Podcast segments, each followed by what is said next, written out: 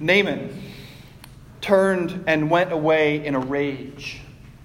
But his servants approached and said to him, Father, if the prophet had commanded you to do something difficult, would you not have done it? How much more when all he said to you was, Wash and be clean? So Naaman went down and immersed himself seven times in the Jordan, according to the word of the man of God. His flesh was restored, like the flesh of a young boy. He was clean. Please pray with me. Dear God, as we have asked you, we ask you to be here with us in this place now, and we trust that you have kept your promise and that you are here. May my words be your words, all of our thoughts your thoughts. We pray this in Jesus' name. Amen. Please sit.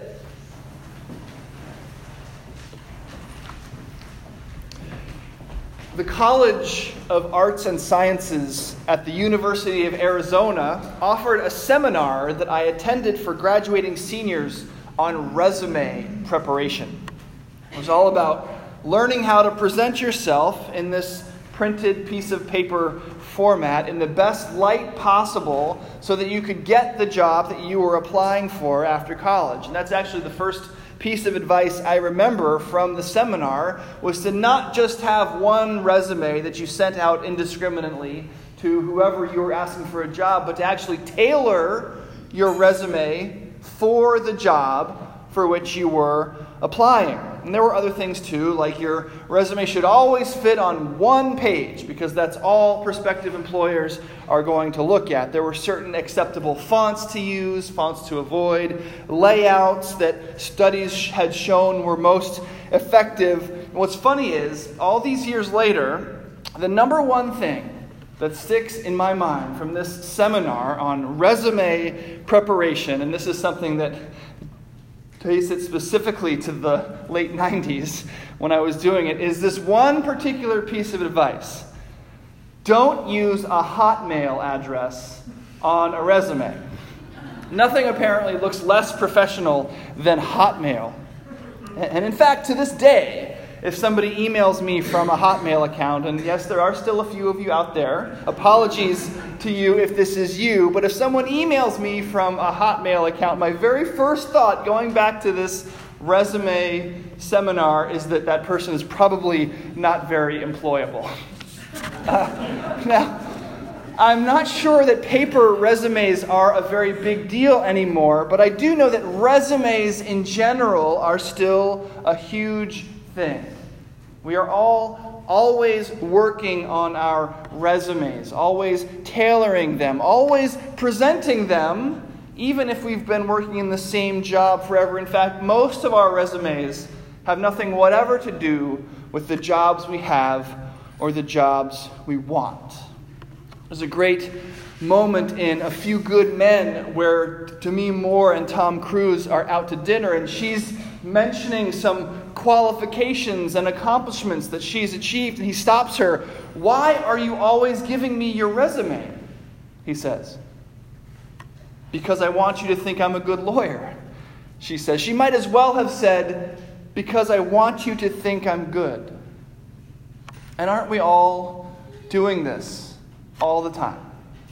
Preparing our resumes, tailoring them to whoever we're having an interaction with, giving them. Now, we don't want to be caught doing it because it's a little embarrassing, but we do it just the same. Right? We always look for ways to casually mention the college we went to, or the workplace honor we received last year, or how successful our child is or we desperately hope that there will come a natural conversational opportunity for us to mention our SAT scores, or, you know, something like that. But you know who's not embarrassed to be caught giving his resume? Naaman, our character from our reading this morning from 2 Kings. Did you catch what he's up to here? He's got leprosy, right? But in a stroke of luck, He's from Damascus, and his army has just captured this slave girl from Samaria. And she says that she knows of a prophet who can heal him. And so Naaman sets off on this journey from Damascus to Samaria. and he's sure to bring his resume with him. He's outfitted with 10 talents of silver, 6,000 shekels of gold, and 10 sets of garments, clearly intending to purchase his healing, to show how important he is, how accomplished. You should know that that's 750 pounds of silver and 150 pounds of gold. This is a royal amount of money, a resume that would impress anyone. He gets to Samaria, and after meeting the king, Elisha, the prophet, hears of his condition, and here's what happens. You all heard the reading. Naaman comes to Elisha's house in full force, all his horses and chariots, silver and gold and clothing, his whole resume with him, and Elisha doesn't even come to the door. Elisha sends a messenger to him saying, Go wash in the Jordan seven times, and your flesh shall be restored, and you shall be clean. And Naaman is furious. His resume has been ignored completely. I thought for me, Naaman says, he would surely come out and stand and call in the name of the Lord his God and would wave his hand over the spot and cure the leprosy. Are not Abana and Pharpar, the rivers of Damascus, better than all the rivers of Israel? Could I not wash in them and be clean? Why did I bring my resume all the way down here if you're not even going to look at it? The Bible says that he goes away in a rage but then his servants say, Wait a minute. If the prophet had commanded you to do something hard, wouldn't you have done it? So why aren't you going to do it when he only asks you to do something easy? So Naaman relents, does the easy thing, and is made clean. See, Naaman is just like you and me. He's brought his resume with him and he is incensed that he doesn't get a chance to show it off.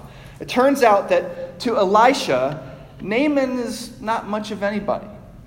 And then he's doubly angry because Elisha tells him that not only does he not care about his resume, but that the solution to his problem is actually really easy. Now, it's crazy that this Syrian military man who lived hundreds of years before the birth of Christ is so much like me. And he's so much like you, too. Naaman comes to Samaria intending to overwhelm the prophet with his riches. He's got all this silver and gold and beautiful clothing, and he rolls up to Elisha's house with all his horses and chariots. He wants Elisha to know just how important he is, how rich, how influential, how accomplished. And that no matter how much this miraculous healing will cost, he can afford it. But Elisha doesn't even come out. He doesn't even look at the resume. He sends a servant out to tell Naaman to wash in the Jordan seven times, and Naaman is not happy. He's worked hard on his resume. It's taken a lifetime of accomplishment to get to this point, and all this hard work is now seeming to be beside the point. And Naaman's angry for another reason, too, a reason that makes even less sense as we first consider it. The solution he's given is apparently too easy. When he's told to just go to the local river and wash, he thinks that's something he could have just as well done for himself. Naaman wants a complicated ritual or a recipe with all sorts of steps he has to follow. He wants a complicated treasure map. And he's angry about not getting a long assignment. If Naaman can't earn his healing by purchasing it with his extravagant wealth, he wants to earn it by showing his faithful obedience, by doing whatever complicated thing Elisha wants him to do. So Naaman can't be happy either way, right? He can't be happy about the thing being free and easily available to him, which sounds crazy, but you and I often feel the same way. Naaman is just like us. We all have this innate desire to do things the hard way. Because then we can turn around and say, Look what I was able to do. The harder the thing we do, the better the story when we put it on our resume and tell other people about it. This is why we're suspicious of things that are given away for free, right? Must be junk. What can it possibly be worth if I don't have to work for it? If I don't have to bankrupt myself to get it, it must not really be worth having. And all people are like this. The things we have to work hard for, the things that are difficult, these are the things that are resume builders. We sneer at what we call trust fund babies and celebrate self made men. Things that are free, things that come easy, things that don't require work. What value can they really have? Well, Christians are just normal people too. And we similarly have trouble handling something that is given away for free. And certainly when that something is forgiveness and the love of God and eternal life, these things are too valuable. We are desperate to earn them. Now, of course, you know that we are saved by the grace of God in Jesus Christ alone, and that it would be the most ridiculous thing in the world to show up to the prophet's house hoping to buy salvation. We all know you can't do that. We know that we are saved for free. But I want to suggest to you this morning that, in a way, hearing that we are saved for free is actually way more infuriating to our sinful human hearts than having to buy it, than having to earn it. Because now, having received salvation as a gift, we feel like we owe God something. And we hate owing anyone for anything. So we resolve to balance the scales. If we can't earn our salvation, we think we can at least struggle to retroactively purchase it by becoming people for whom such a substitutionary sacrifice, or Jesus giving up his holiness and dying a criminal's death on the cross, we need that to not be such a scandal. So we resolve to become the kind of people who might deserve that. We think that if we can't pay for it up front, if we understand that we could never pay for God's favor, for God's healing, for God's love and salvation, at least we can try to pay it back. We fear something easy, both because we don't understand it and because we've been convinced that something easy isn't worth anything.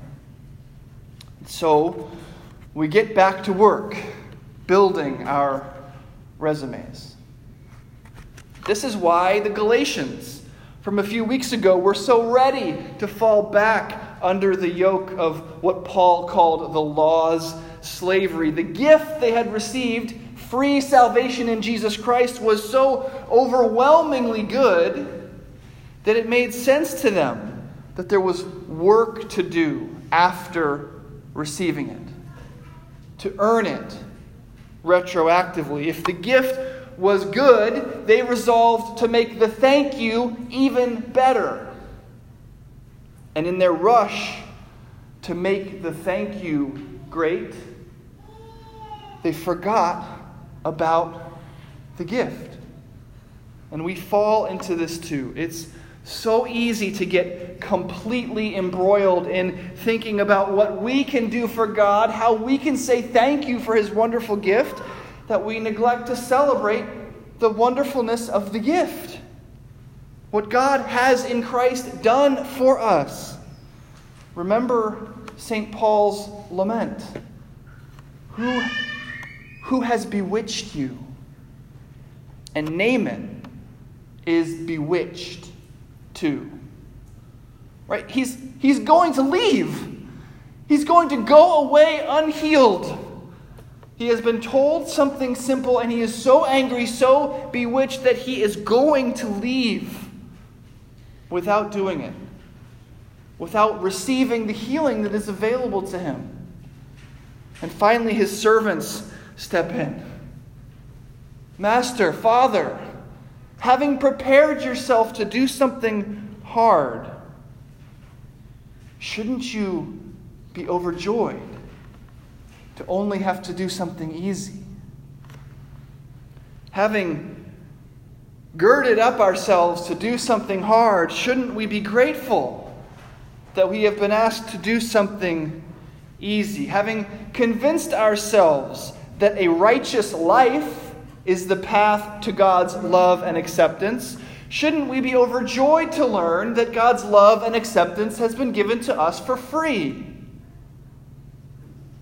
Our natural resistance to a no cost salvation shows a forgetfulness of the most crucial truth of our faith that our salvation didn't actually cost nothing. It wasn't actually free. It just cost us nothing.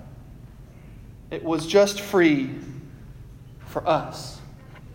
It cost our Savior, Jesus Christ, everything. This easy thing, this free gift, wasn't easy for Jesus. It wasn't free for him. It cost him everything and is worth more than anything else in the world. It's only free for you. Your resume is not good enough. It is found to be lacking. You don't have the right experience. You didn't go to the right schools. You still have a Hotmail address. You're a sinner. There can be no relationship between a sinner like you and a holy, almighty God. But then a miracle. A miracle, something incredibly easy wash and be clean. Naaman washed in the river. You are washed in the blood of the Lamb. And now, the Lamb's resume is yours. The Lamb's accomplishments are yours. The Lamb's relationship with a holy, almighty God is yours. He is yours. Jesus Christ is yours today and forever. Amen.